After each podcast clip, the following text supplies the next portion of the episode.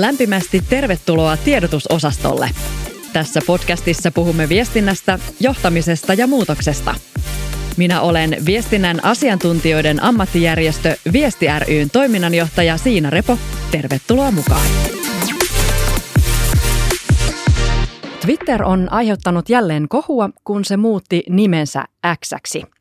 Twitterin omistaja Elon Musk on saanut paljon kritiikkiä impulsiivisen tuntuisista muutoksista Twitteriin ja onhan kanavan keskustelun henkeäkin arvosteltu jo pitkään.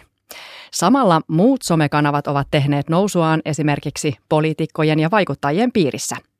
Siksi moni Twitteristi epäröikin jo kanavan tulevaisuutta ja sitä, kannattaako siellä ylipäätään olla. Mutta mitä organisaatioiden ja viestintää tekevien kannattaa tästä kaikesta ajatella? Vieläkö Twitterissä, eli Xssä, on järkevää olla ja mikä on sen tulevaisuus? Entä tuleeko Twitterin uusi kilpailija Threads vielä Suomeen ja päihittääkö se lopulta Twitterin ja missä muissa kanavissa viestien kannattaa ylipäätään nyt olla?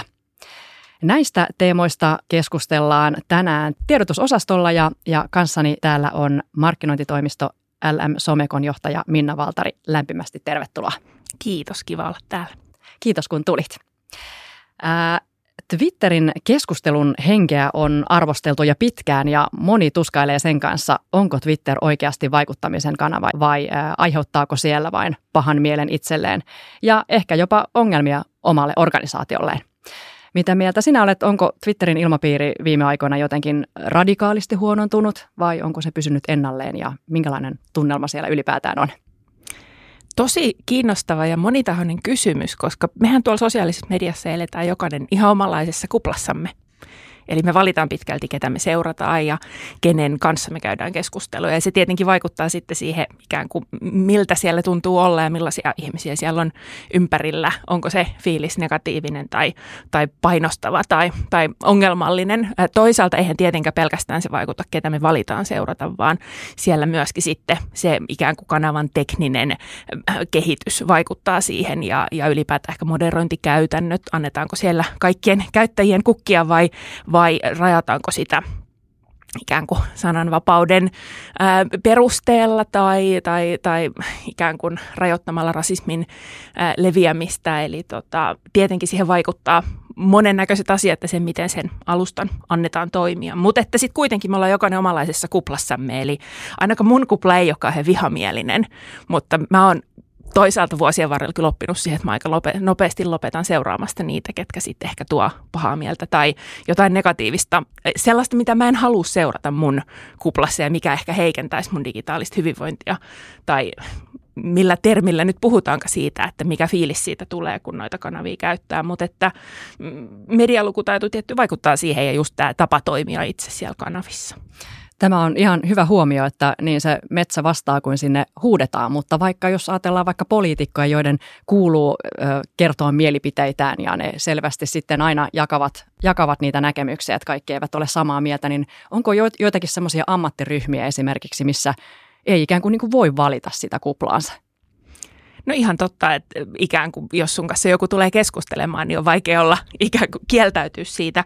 Varsinkin nyt, jos, jos, jos Musk tuo sinne Twitterin sen, ettei saa edes estää käyttäjiä, koska aikaisemminhan ikään kuin tämmöiset häiritsevät käyttäjät on pystynyt estämään. Nyt huhutaan sitä, että se estäminen ei esimerkiksi olisi mahdollista jatkossa, niin siinä tapauksessahan se rupeaa näin olemaan. Et tietenkin, jos sun rooli on yhteiskunnallisesti merkittävä, niin että se voi tai ainakin vaikuta tosi hämmentävältä, jos et sä vastaa kysymyksiin ja käy sitä keskustelua loppuun, jos sä aloitat sen keskustelun niitä, tai ikään kuin oot läsnä siellä, missä keskustelua käydään. Niinpä. kasvot pois. Niinpä.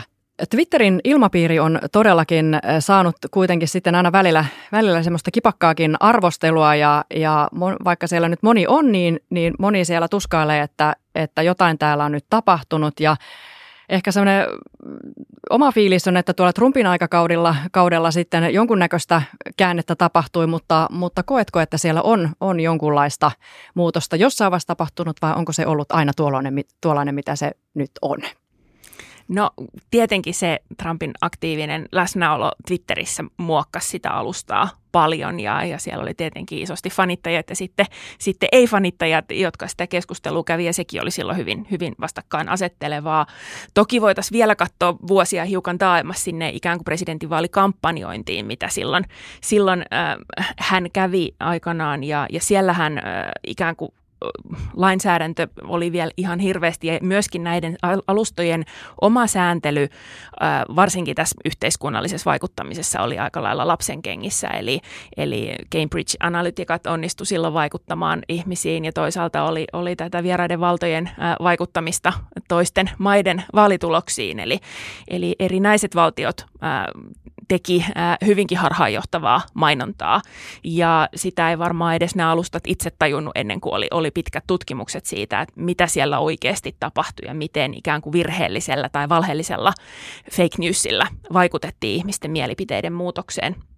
Ja sen jälkeen onneksi tosi paljon hyvää on tapahtunut, eli, eli nämä alustat jo itse sääntelee sitä yhteiskunnallista mainontaa. Siellähän pitää nykyään auktorisoitua yhteiskunnallisen tai poliittisen mainonnan toteuttajaksi, mikä itse asiassa aika monelle varsinkin äh, julkishallinnossa, toisaalta myöskin sitten ehkä, ehkä tota P2P-yrityksissä, missä pyritään äh, viestimään vastuullisuudesta, niin, niin usein päädytään sellaisiin teemoihin, että sun pitää olla auktorisoitunut yhteiskunnallisen viestinnän mainostajaksi, jos sä haluat vähänkään ostaa mainontaa, mutta että isossa kuvassa vaikka se ehkä meille arjessa monelle näyttäytyy ärsyttävänä asiana, niin isossa kuvassahan se on tosi hyvä juttu, että on tullut läpinäkyvämmäksi, että kenen rahoilla niitä ää, mainoksia siellä pyöritetään, ää, että me voidaan nähdä se ja että se ihan jokaiselle meille sieltä ikään kuin paid for by tieto löytyy, niin, niin luo sitä läpinäkyvyyttä, eikä siellä pysty enää samalla tavalla väärinkäyttämään sitä, että mukamas viestii uskottavasti jotain, mikä ei oikeasti ole lainkaan totta. Ja tämä tietenkin sieltä juurikin näistä näistä, jolloin Trump voitti, niin niistä vaaleista lähti aika isosti tämä ilmiö liikkeelle ja sitten vielä se hänen, hänen varsin äh, kontroversiaali tapa olla läsnä Twitterissä ja sitten lentää sieltä ulos, niin, niin varmastikin vaikuttanut myöskin siihen keskusteluilmapiiriin ja, ja tuonut sen alustan siihen, että siellä on nykyään maskomistajana ja, ja, ja se näyttää siltä, kun se nykyään näyttää. Mutta että omissa kuplissamme tosiaan eletään ja pystytään tosi paljon vaikuttamaan siihen, että miltä se meidän kupla näyttää. Et se pitää aina muistaa, että ikään kuin se ei ole vain muiden käsissä, vaan siihen pystyy itse myös vaikuttamaan. Mm, kyllä, juuri näin. Ja, ja todellakin niin isoilta somejäteiltä on, on vaadittu ja penätty sitä, että heidän pitää ottaa vastuuta siitä, että mitä siellä alustalla on, niin näetkö, että, että todellakin parempaan suuntaan ollaan menossa?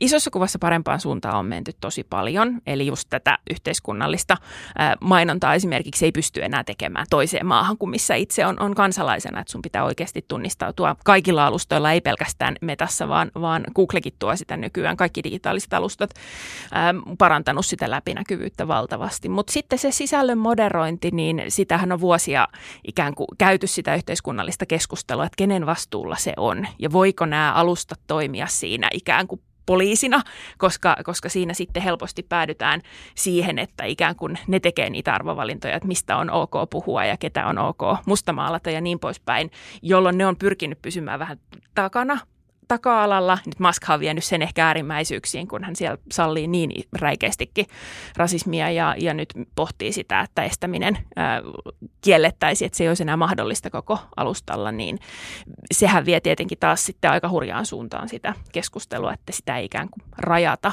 ää, pysymään säällisenä. Mm, vaikeita kysymyksiä ja aika iso vastuu on myös näillä somajäteillä siitä, mitä me näemme ja minkälaisessa maailmassa me elämme ja minkälaisissa kuplissa. Tässä todellakin niin Twitterin tämä suhtuore omistaja Elon Musk on aiheuttanut vähän väliä kohua tekemällä impulsiivisenkin ja yhtäkkisen oloisia muutoksia sinne Twitteriin ja, ja jatkuvasti jotain on niin kuin meneillään ja, ja viimemmäksi hän muutti nyt Twitterin nimen nimeksi X, joka on aiheuttanut sekä hilpeyttä että kummastelua ja, ja huomaa, että kielessä niin vääntyy ja kääntyy mitä kummallisemmaksi tuo X ja, ja on vaikea taivuttaa ja, ja vieläkin niin kuin huomaa, että se ei tule ihan luonnostaan. Helposti puhutaan Twitteristä ja, ja aika paljon näkyy vielä Twitter-logoja, eli X mm. ei ole ihan vielä, vielä istu, istu ihan kaikkien viestintään. Ö, mutta mitä tässä nyt on käytännössä tapahtunut, Minna, tässä, tässä Twitterin muutoksissa? Mitä se Elon Musk on siellä nyt puuhailut?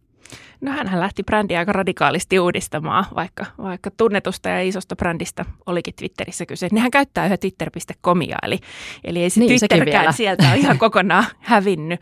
Mutta tota, Maskilla halu pitkään haaveena rakentaa sellainen iso, kaiken kattava sovellus, vähän niin kuin WeChat Kiinassa, ja, ja sitähän se tässä ilmeisesti on isossa kuvassa tekemässä.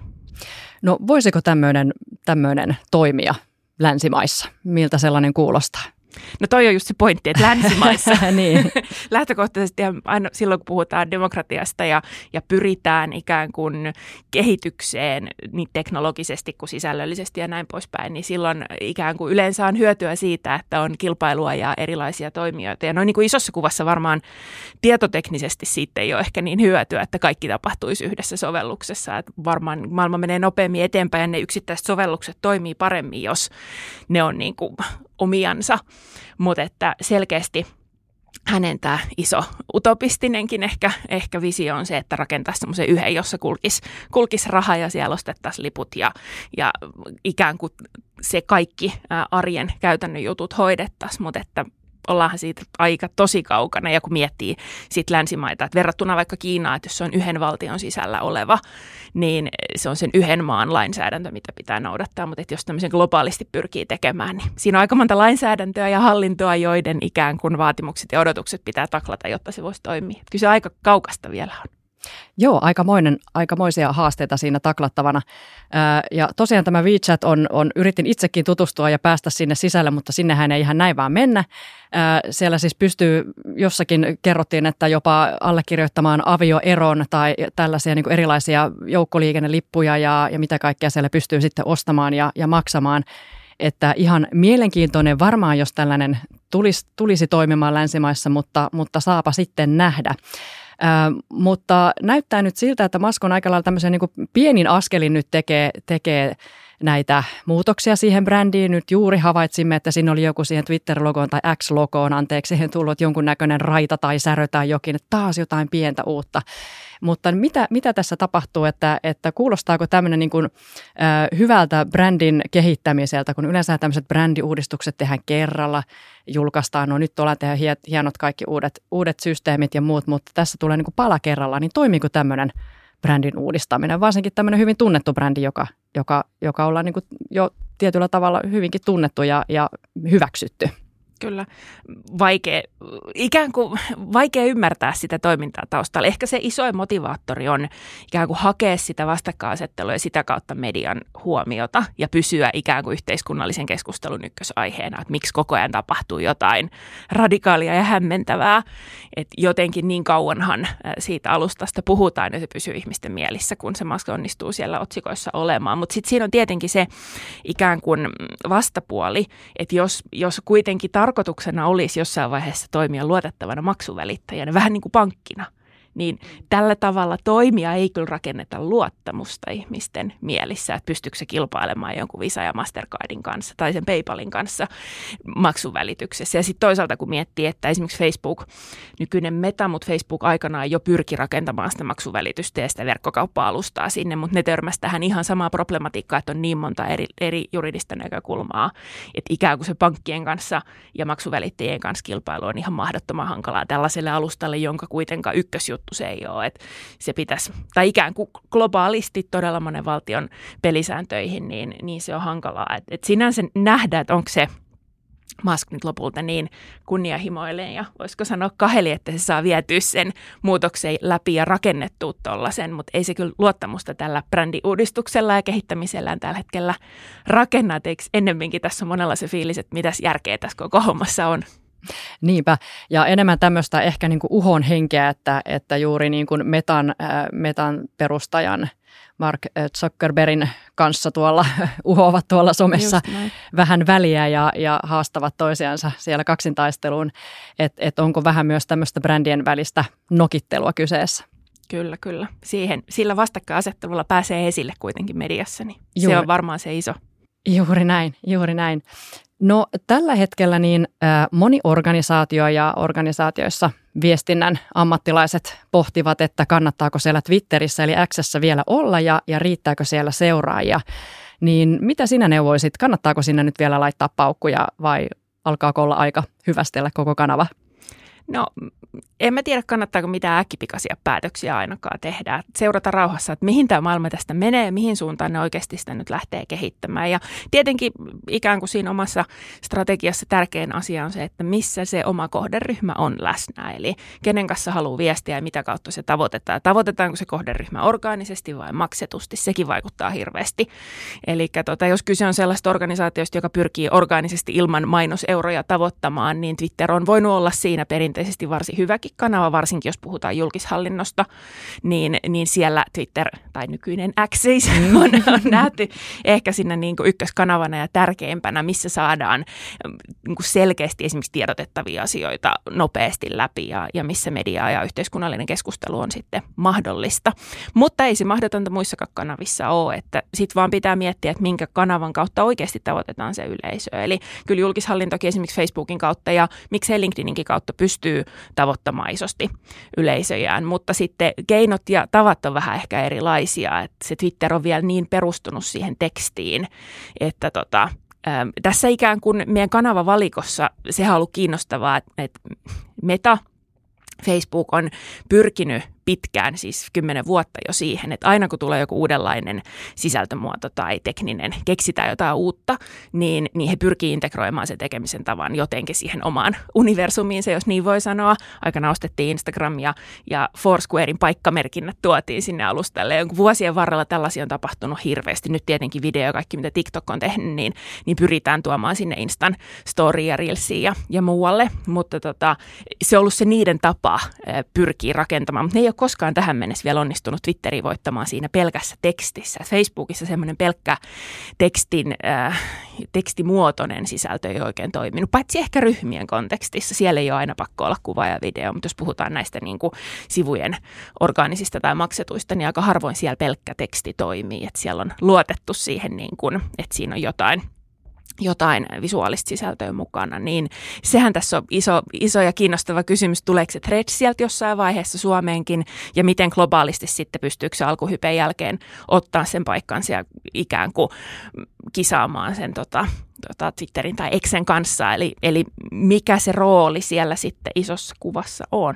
Mutta käyttäjiähän siellä yhä on tosi paljon ei, ei sieltä ole ihmiset pois lähtenyt datan mukaan ainakaan. Mm, tämäkin on mielenkiintoista. Siis Twitterhän on joissakin asioissa hyvä. Se on, se on koettu, että se on nopea ja, ja, äh, ja muistaakseni pelastuslaitos on vannonut, että, että siellä edelleenkin ilmoittaa, ilmoittaa tilanteista ja, ja muuta, että se niin kuin toimii tämmöisenä nopeana uutiskanavana ja, ja mediahan hyödyntää myös näitä twiittejä tosi paljon ja, ja muuta, että sillähän on myös vahvuuksia. Ja, ja todellakin Meta on sitten tämmöinen, kopioi paljon että, niin kuin muualta ja kehittyy sitten sitäkin kautta, huomaa bongaa ne hyvät jutut ja, ja, ja integroi ne tosiaan näihin omiin kanaviinsa. Mutta mielenkiintoista sitten, sitten on, että, että miten nämä kilpailijat tässä, tässä kehittyy ja, ja tuota, löytyykö sille Twitterille tässä sitten haastajaa. Ja, ja Twitteriähän tosiaan on yritetty haastaa, haastaa jo monta kertaa ja, ja ollaan nyt ajateltu, että Twitterin ongelmat nyt vihdoin sitten avaavat portteja näille uusille kanaville ja, ja tännekin Suomeen kovasti ollaan odotettu, kesällä odotettiin Threadsia, mutta, mutta se ei nyt sitten tietoturvasyistä tänne ilmeisesti sitten päätynyt, että EUn tietoturvakysymykset jumittivat sen, sen tulon. Miten, minkälaisena sitten, sitten näet tämän, tämän Threadsin? Onko se, voisiko siitä olla hyvä kilpailija Twitterillä ja, ja voidaanko se jossain vaiheessa nähdä Suomessa? No nythän heinäkuussa Euroopan komissio antoi sen päätöksen, että EUn ja Yhdysvaltojen tietosuojakehyksen tarjoama tietosuoja on riittävä. Eli jos ne yritykset menee siihen kehykseen mukaan, niin ikään kuin sitten tämä ei olisi enää semmoinen ongelma, mitä aikaisemmin. Ja, ja toi on varmaan sellainen asia, joka avaa ehkä sitten sen Threadsin tulon ö, jossain vaiheessa. Et, et sehän sieltä taisi olla isoin ongelma, että ikään kuin käyttäjädataa ei saisi eri sovellusten välillä jakaa, vaan niiden pitäisi olla uniikkeja. Threadshän nojaa täysin siihen, että se on Instagram-tilin pohjalta sulle tulee ikään kuin toiseen sovellukseen tunnukset ja, ja tästä ei, ei tietosuoja-asioissa ole pidetty Eli niiden pitää toi asia varmaan ratkaista ennen kuin Eurooppaan tulee välttääkseen taas kerran yhdet sakot ää, tietoturva-asioissa tai tietosuoja-asioissa. Eli, eli nämä on niitä isoja juttuja siellä taustalla. Ja isossa kuvassa on ihan mahtavaa, että lainsäätäjä pyrkii rajaamaan ja, ja niin kuin parantaa meidän yksityishenkilöiden, tavallisten ihmisten tietosuojaa ja sitä, että meidän tietoja ei, ei käytettäisi tuolla väärin. Että varmaan iso ongelma kaikessa teknologisessa kehityksessä, puhutaan nyt sitten sosiaalisen median kanavista viimeisen kymmenen vuoden aikana tai tekoälystä, joka kasvaa tällä hetkellä valtavasti, että lainsäätäjä ja ikään kuin ne hyvät tyypit on koko ajan vähän jäljessä sitä, mitä ne, ne, ne taas tekee, jotka pyrkii sitten ehkä negatiivisemmin vaikuttamaan asioihin. Ja, ja sitä kautta just tämä, tämä niin kuin – kehityksen vauhti on mahdollistanut sen ja, ja ikään kuin siellä on tapahtunut virheitäkin, eikä varmaan kaikki ollut tarkoituksilta näistä tai tarkoituksellista näiltä ää, alustojen niin kuin teknisesti niitä, niitä kehittäviltä yhtiöiltä. Mutta on tosi kiinnostavaa nähdä, miten tämä maailma tästä, tästä etenee ja tuleeko se tänne ja kuinka pian. Että kyllähän monelle organisaatiolle, kenen kanssa itsekin on tätä asiaa sparraillut, niin, niin se kuulostaa hienolta mahdollisuudelta. Että jos miettii käyttäjädataa, niin Instagramilla on Suomessakin kuitenkin no lähes kolminkertainen määrä käyttäjiä käyttäjiä verrattuna ää, Twitteriin tai Xään. Ää, varmaan vähän erilaista käyttäjäprofiilia, mutta että siellä on niin paljon enemmän ihmisiä lähtökohtaisesti, että jos he siitä helposti lähti sitä toista alustaa käyttämään, niin se voisi olla, olla erittäinkin varten otettava kilpailija, varsinkin nyt kun niin paljon puhutaan siitä, että voiko Twitteriin tai eksään, voiko siihen luottaa ja, ja haluuko sitä käyttää, ikään kuin tukea sitä maailmaa ja sitä vastakkainasettelua, mitä siellä haetaan, niin sellaisia ikään kuin arvovalintojakin tietenkin ihmiset pyrkii tekemään, vaikka voiko sanoa, että nämä muut alustat on sen parempia, koska tämä on, on, on hankala maailma just tämän, tämän niin kuin lainsäädännön perässä kulkemisen takia. Mm. Ja, ja Instassa on, Instakin on alkanut olla yhä enemmän sellainen vaikuttajien kanava ja, ja siellä myös poliitikot Sanna Marinia myöten niin on siellä näkyneet vahvasti jo, jo ja näissä viimeisissä vaaleissa, että siellä varmasti, varmasti on, on sitten käyttäjäkuntaa ja, ja on sitten jo vaikuttajat löytäneet poliitikot sinne, mutta mistä esimerkiksi Tretsiä on, on kritisoitu, niin sitten tämä mainostaminen olisi siellä hankalaa. Miten näet tämän? No varmaan kaikissa uusissa kanavissa, mitkä tulee, niin, niin ikään kuin ensin tulee se peruskäyttö ja sitten pikkuhiljaa kehittyy se mainonnan mahdollisuudet. Eli ei varmasti ole heti, heti mitään ö, niin kuin valtavia mahdollisuuksia, mutta toisaalta jos miettii tätä metan koko mainosarsenaalia, niin nopeastihan ne sen sitten laajentaa sinne, jos ne saa ihmiset sitä käyttämään. Et sehän tässä on kiinnostavaa seurata, että se lähti silloin valtavaa hypeä ja ihan hirveä määrä ja kirjautuneita käyttäjiä, vaikka eurooppalaiset ei ollut edes mukana niissä luvuissa, mutta että nyt se on aika paljon jo pudonnut datan mukaan, että saako ne koukutettua nyt käyttäjät oikeasti sitten aktivoitumaan siellä ja siirtymään sieltä ikään kuin just sitä yhteiskunnallistakin keskustelua sieltä Xn puolelta. Osasin sanoa X eikä Twitter kerran tänään. Kyllä se tästä, tästä lähtee. No tuota, sitten on, on tietenkin muitakin kilpailijoita. Tässä on ollut, Twitteriä on yritetty, X on yritetty haastaa, Mastodon, Blue Sky ja Truth Social ovat yrittäneet haastaa, niin, niin mitä nyt sitten näille on käynyt, että, että tuleeko sieltä sitten – kilpailijaa, kunnollista kilpailijaa, vai onko nämä, nämä kaikki nyt sitten haudattu? No ei niistä mikään ainakaan isoksi kasvanut. Et toi on tosi vaikea pelikenttä just siinä mielessä, että sun pitäisi niin suurimassa käyttäjiä saada siirtymään, jotta se olisi relevantti kanava isosti sekä käyttäjille että sitten yrityksille ja organisaatioille. Eli sieltä ollaan vielä aika kaukana, että joku noista pystyy oikeasti haastamaan. Et kiinnostavin haastaja varmaan on, on TikTok, joka, joka toisaalta tuo sitten ihan erilaista sisältöä ja ehkä vähemmän sitä yhteiskunnallista, mutta kuten nyt on vaaleissakin huomattu, niin kyllä se TikTokissakin läsnäolo varmasti vaikuttaa isosti varsinkin sinne nuorempaan äänestäjäkuntaan ja, ja, ja ylipäätään – ikään kuin on, on tarve olla siellä TikTokissa mukana. Toisaalta siinä on sitten taas myös se, että siellä on taustalla Kiina ja, ja esimerkiksi julkishallinto ja, ja monet, monet maat, Euroopan komissio ja tota, monet on kieltänyt viranomaiselta TikTokin käytön työlaitteella kokonaan, koska siellä on sitä tietoturvariskiä ja, ja pelätään sitä niiden, niiden tota, vaikuttamistyötä, mitä siellä ja, ja seuraamista, mitä siellä tapahtuu sitten koska kyse on autoritäärisestä maasta, jonka, jonka piirissä toimivasta yrityksestä on kyse, niin, niin se tietenkin hankaloittaa. Kyllä, TikTok on, on todellakin noussut myös kovaksi kanavaksi ja, ja poliitikot ovat myös löytäneet sen erityisesti perussuomalaiset. Siellä näkyivät näissä viime vaaleissa ja, ja, ja sieltä, sieltä saivat paljon näkyvyyttä, eli siellä myös vakavat aiheet toimivat, kun ne osaa siellä oikein muotoilla. Mutta nämä tietoturvaongelmat siellä on, ovat, ovat nyt haasteita, niin, niin näetkö ne todellisiksi, että onko ihan, ihan oikein, että sieltä pysytään poissa vai kannattaako sinne rohkeasti mennä? No justhan ne sai isot tietosuojasakot, eli, eli otsikoissa oli se, että Kiinan valtiomediat voi ostaa mainostilaa TikTokilta ja levittää ihan suoraan sitä kommunistipuolueen propagandaa Euroopassakin, ja, ja eihän se ole oikein, ja se ei, se ei ole niin kuin meidän ää, yhteiskuntamme ikään kuin demokratisten arvojen mukasta. Eli, eli siinä on tietenkin isosti ne haasteensa, ja se yhteys sinne Kiinan hallintoon siellä taustalla väkisinkin on. TikTokhan sai tosiaan Britannialta jo 14 miljoonan sakot tänä vuonna ja, ja ää, EU-alueella niitä on todennäköisesti tulossa. Se on ollut tässä just viime aikoina otsikoissa, että et varsinkin se ikään kuin miten nuorten al- alaikäisten tietoja käsitellään ilman vanhempien lupaa, niin on ollut siellä se ehkä isoimmista kysymyksistä. Että et, tota, tämä nimenomaan tilanne on se, että nämä ikään kuin lainsäädäntö ei ole pysynyt ja eikä, ei ole pystytty ennaltaehkäisevästi jotenkin tarttumaan tällaisiin asioihin, vaan niitä bongata jälkikäteen ja se on tietenkin sitten aika haastavaa. Mm. No jos tässä hetkeksi nostaa viestiän silinterin pöydälle ja laittaa perheenäitimyssyn päähän, niin, niin onko tämmöinen tämä TikTok lapsille ö, vaarallinen paikka tai, tai jotenkin epäturvallinen, kun näitä, näitä ongelmia nyt on noussut esiin?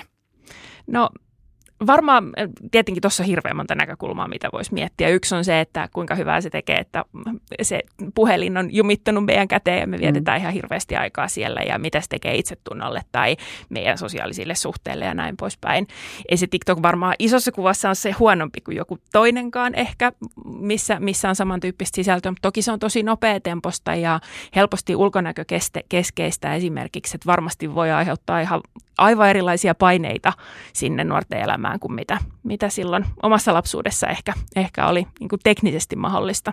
Ja hyvin koukuttava myös. Nimenomaan. Että ikään kuin on vaikea päästä irti siitä ja, ja jumahtaa sitten sinne elämään vähän sen kautta. Toisaalta ainahan sosiaalinen media on tuonut sellaisia mahdollisuuksia, että sä löydät omia viiteryhmiä, jos sua vaikka kiusataan, niin sä pääset ikään kuin kommunikoimaan muiden ihmisten kanssa, jotka arjessa ehkä ikään kuin sä löydät uusia, uusia viiteryhmiä itsellesi. Eli, eli kaikesta tästä voi löytyä positiivista ja negatiivista, sitten se varmaan hirveästi kiinni siitä, että millainen medialukutaito meillä on. Osataanko me toimia, osataanko me huomata se, että nyt täällä on jotain asiatonta ja ikään kuin raportoida se, vai annetaanko me sellaisten asioiden vaikuttaa itseemme.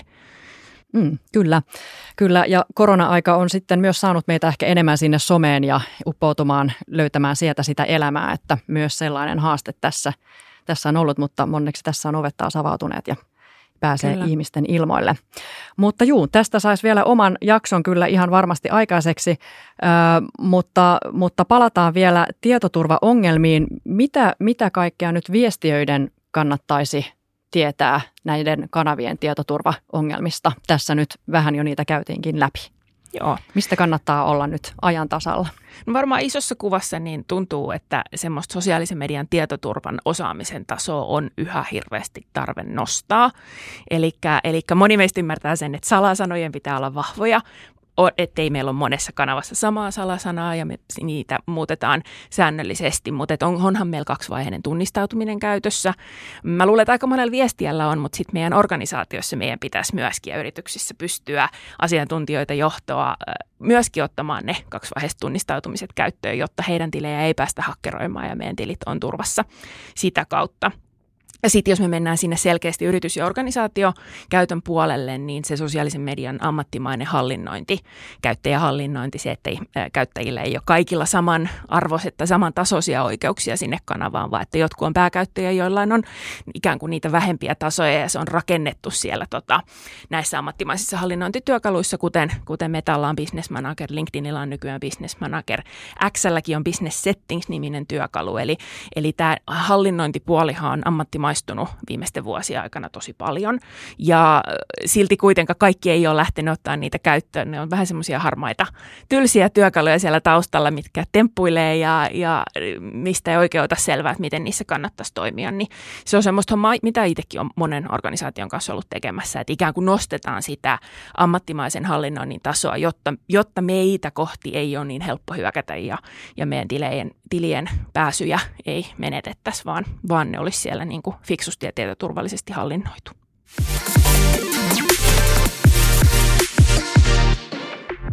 No mitkä kanavat ovat nyt parhaimpia tässä mainostamisessa? Näis, näissäkin on nyt näitä algoritmimuutoksia välillä tullut Facebookissakin tai Metassa, niin, niin sitten nämä aina vähän haastavat organisaatioita, jotka haluavat ostaa sitä maksullista mainontaa. LinkedIn on aika kallis ja, ja näin, mutta, mutta mitä, mitä vinkkejä voisit antaa mainostajille? No varmaan ne vinkit on samat kuin ennenkin, eli missä sun kohderyhmä on. Ja, ja ikään kuin myöskin sit se kilpailutilanne kannattaa tietenkin kanavista ymmärtää, eli, eli just näiden algoritmien pohjaltahan sitä ostetaan. Ja silloin vaikka ennen joulua niin yleensä on, on hinnat korkealla ja sitten toisena sesonkina tai ajankohtana ne on vähän matalampana, esimerkiksi kesällä usein on, on vähän matalampana, koska, koska moni lomaileekin eikä ole ostaa sitä mainontaa. Ähm, mutta tosiaan kohderyhmästähän se eniten on, on kiinni, eli, eli siellä metan kanavissa kanavissa pystytään tosi isoja yleisöjä tavoittamaan ja varsin huokeastikin. TikTokissa pystytään nuoria tietenkin tosi hyvin tavoittamaan. X on edelleen myöskin mahdollinen. Toki moni miettii sitä, että mi- mitä näistä kanavista haluaa sitten taloudellisesti tukea. Ja esimerkiksi nyt on voitu lukea sitä uutista tuolta maailmalta, että kyllä isoimmat brändit on, on Twitteristä tai siis Xstä vetänyt niitä media, mediapanostuksia ja mainosrahojaan pois tosi isosti. Globaalisti isoimmat brändit, eli, eli siihen ei sillä tapaa ehkä luoteta kuin aikaisemmin. Juuri tästä kaikesta vastakkainasettelusta ja, ja hurjasta säädöstä johtuen, mitä me tässä on keskusteltukin. Eli varmaan näistä kanavista Meta nyt on se eniten käytetty niin käyttäjien keskuudessa kuin mihin, mihin eniten myöskin ihan tutkitusti sitä mainosrahaa laitetaan.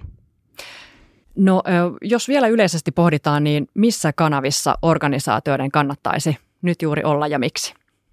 No vahvasti se on kiinni tosiaan siitä, että missä sen oman kohderyhmän pystyy tavoittamaan. Ja varmaan sellainen oma testaaminen on, on kaikista tärkeintä, että sitä dataa seurataan aktiivisesti ja peilataan siihen, että mikä on se oma tavoite. Et jos meidän tavoite on rakentaa brändiä, niin silloin meidän pitää tietenkin mitata, että missä me pystytään kustannustehokkaasti oikeasti tavoittamaan se meidän yleisö, missä me saadaan isot kattavuudet ja, ja oikeanlaiset frekvenssit järkevillä budjeteilla ja verrata niitä eri alustoja toisiinsa, että mitä kohderyhmää me sieltä on sitten oikeasti oikeasti saatu kiinni.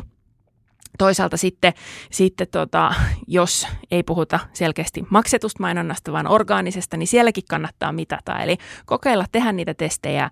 Ähm, jos meidän tavoite on, on saada verkkosivuille klikkejä, niin sitten meidän pitäisi tietenkin mitata sitä, että saadaanko me niitä klikkejä tai verkkokauppaa ostoksia ja ikään kuin viedä se sinne tiukasti konversiotasolle asti, jos se on se, mitä, mitä meillä on tavoitteena tehdä. Eli oli sitten maksetusta tai orgaanisesta kyse, niin jotenkin hakea sieltä datan kautta oikeasti oikeasti niitä, ettei mennä pelkällä mutulla, koska helpostihan tämä keskustelu kääntyy siihen, että no mun mielestä Twitter ei ole enää turvallinen ja mä en halua laittaa rahoja sinne, mutta jos se meidän kohderyhmä siellä on, orgaanisesti tai maksetusti tavoitettavissa, niin, niin sitten meidän pitäisi, tietenkin me voidaan tehdä arvovalintoja sen yrityksen ja organisaation ää, arvojen perusteella ja meidän pitääkin tehdä niitä, mutta meidän pitää ymmärtää se, että missä kanavassa ne ihmiset oikeasti on, eikä mennä myöskään pelkällä ikään kuin mutulla, koska se tietenkin vääristää aina sitä, sitä mahdollisuutta sit onnistua. Eli myös mittaamista tarvitaan tarvitaan, että seurataan niitä tuloksia. Eli, eli jos tiivistää, niin pitäisi olla siellä, missä ne omat seuraajat ovat ja oma kohderyhmä on siellä ja myös varmasti se, että onko resursseja ylipäätään olla siellä ja, ja pyörittää sitä sitä hommaa siellä somessa. Ja, ja sitten, toi on itse asiassa hirveän mm, hyvä pointti, jos joo, tartutaan siihen vielä nopeasti, muuta. koska jotenkin moni ajattelee, että silloin kun me tehdään orgaanisia julkaisuja, niin, niin sehän on vaan nyt tätä omaa aikaa, mitä tässä käytetään, mutta kun eihän se mene yrityksen organisaation näkökulmasta niin, vaan jokaisen työntekijän aika on, on kuitenkin myös rahaa. Että kannattaako meidän käyttää aikaa läsnäoloon niissä kaikissa kanavissa. Juuri näin. Sen mittaaminen, onko siitä oikeasti hyötyä? Kyllä. Eli ihan kaikkia uusia kanavia ei ole pakko ottaa heti juuri nyt haltuun, vaan, vaan tehdä sellaista rauhallista, rauhallista valintaa ja, ja päätöksiä sitten vähän sen mukaan, että, että voi testata, mutta, mutta voi myös luopua niistä kanavista. Ole pakko olla ihan jokaisessa. Mutta, mutta Twitterissäkin taitaa olla se, että jos sieltä heti, tai jos sieltä lähtee pois ja jättää sen tilinsä, ää, niin, niin sitten joku muu voi kaapata tämän, tämän tota, sen nimikkeen ja, ja sitten voi esiintyä ikään kuin sinuna, niin siinäkin on pieni, pieni riski, että ehkä siinäkin hillitsisin, että kannattaako sieltä lähteä kokonaan pois vai sitten jollain tavalla ehkä vähän hiljentää sitä toimintaa siellä tai, tai, tai jotenkin niin kuin muulla Just tavalla. Näin varsinkin jos on ollut aikaisemmin aktiivinen mm. ja joku saisi kaapattua sen sun käyttäjätunnuksen, niin tosi moni voisi mennä siinä helposti lankaan, että, että se olisi oikeasti teidän viestintää. Eli, eli tuollaista poistamista ei kannata tehdä. Ennemminkin yleensä sääntö tai vinkki on ollut se, että kun tulee uusia kanavia, niin varaa mahdollisimman pian sieltä ne teidän organisaation tai yrityksen brändin mukaiset käyttäjätunnukset, jotta ei joku muu pääse niitä nappaamaan ikään kuin sieltä ennen sua, niin, niin sen, sen tekisin kyllä edelleen ihan kaikissa kanavissa, vaikka siellä ei sitten isompaa läsnäoloa olisikaan. Ja tietenkin sitten, jos ikään kuin se teidän ä, sisältöjen ja mediavalintojen strategia on sel- tai ylipäätään sisältöstrategia tai viestintä markkinointistrategia on sellainen, että haluatte olla edelläkävijä, niin, niin sitten kannattaa koittaa herkästi haista, haistaa niitä, että missä, missä me voitaisiin toimia edelläkävijänä. Eli perustuen tietenkin siihen, että mikä se oma rooli on ja, ja mihin pyritään, niin, niin mietitään niiden kanavien tarjoamia mahdollisuuksia. Hmm, eli edelläkävijät sinne uusiin kanaviin sitten ainakin aktiivisesti ja, ja todellakin, että jos, jos strategia, nämä kanavat tukevat sitä strategiaa ja ydintehtävää, niin, niin sitä, sitäkin kannattaa peilata siihen, että se some ei ole sellainen irrallinen maailma, vaan, vaan sen pitää liittyä siihen ydintoimintaan. Ja, ja äh, tosiaan niitä hätiköityjä päätöksiä ei, ei kannata tehdä ja, ja, ja pohditaan rauha, rauhassa. Ja, ja tuntuu, että ainakin tässä nyt kun itse palasin kesälomilta, niin, niin moni pohtii tuolla somessa sitä, että pitäisikö siitä Twitterin logosta nyt sitten luopua tai siitä linnusta. Se X tuntuu vähän semmoiselta jotenkin synkältä se musta, mustalla pohjalla, niin, niin onko tähän jotain neuvoa, että kannattaako linnusta jo luopua vai, vai, vai onko, onko sitten ihan vanhanaikainen, jos ei sitä Xää sinne nettisivuillensa ja yhteystietoihinsa laita. No jos nyt peilaa vaikka tähän meidän keskusteluun, niin Twitter taidetaan muistaa paremmin, paremmin ja siitä puhutaan yhä Twitterinä. Että en mä lähtisi hätiköimään ton asian kanssa. Kyllä mekin toki koulutusmateriaaleihin ruvettiin sitä Xää sinne tuomaan, että puhuttaisiin siitä, mikä se kanavan nimi nykyään, nykyään on ja, ja mentäisiin sen brändin mukaisesti, mutta että ehkä toi ei ole sellainen elämän ja kuoleman kysymys, milloin kauhean kiire. Niinpä, eli, eli rauhassa voi sitäkin miettiä.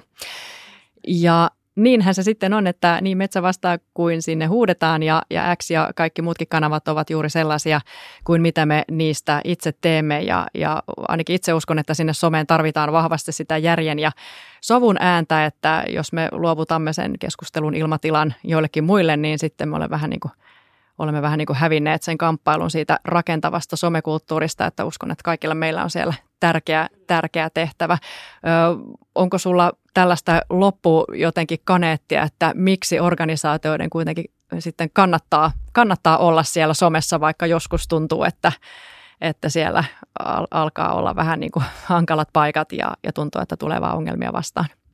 No isossa kuvassahan niin kauan kun me halutaan olla vuorovaikutteisia ja, ja käydä keskustelua meidän sidosryhmien ja, ja kohderyhmien kanssa, niin meidän pitää olla siellä, missä, se meidän kohderyhmä on, missä ihmiset keskustelee, missä heidän mielipiteisiin se voi vaikuttaa, jos se on meidän tavoitteena, jos me halutaan ää, vuorovaikuttaa eikä olla ikään kuin jossain norsunluutornissamme, niin, niin silloin meidän pitää mennä sinne. Ja toihan tietenkään ei tarkoita vain, vain ikään kuin, että yritys- ja organisaatiotili on siellä, vaan sinne tarvitaan meitä ihmisiä. Niin kuin just sanoit, että se, että me ää, eri, eri alojen asiantuntijat ja ammattilaiset puhutaan, viestitään niistä asioista siellä, niin me tuodaan sitä järjeääntä ja, ja ymmärrettävää sisältöä ja, ja osataan käydä vaikka kiivastakin keskustelua siitä omasta osaamisestamme ja, ja sitä tietenkin tarvitaan, ettei se ole pelkästään sitä ääripäiden vastakkainasettelua, mihin, mihin sitten tämmöinen nopeatempoinen maailma helposti sortuu, jos, jos se isommassa ei, ei ole mukana siellä keskustelussa. Kyllä, ja, ja tuota, jäämme siis sitten mielenkiintoista tässä odottamaan nyt näitä seuraavia, ää, seuraavia maskin käänteitä ja, ja mitä tapahtuu siellä somen maailmassa. Ää, lämmin kiitos Minna Valtari, että pääsit mukaan. Kiitos. Tämä oli tiedotusosasto. Toivottavasti viihdyit seurassamme. Kuuntele muita jaksojamme Spotifyssa tai osoitteessa viesti.fi kautta tiedotusosasto. Kaikki viestivät, harva on ammattilainen.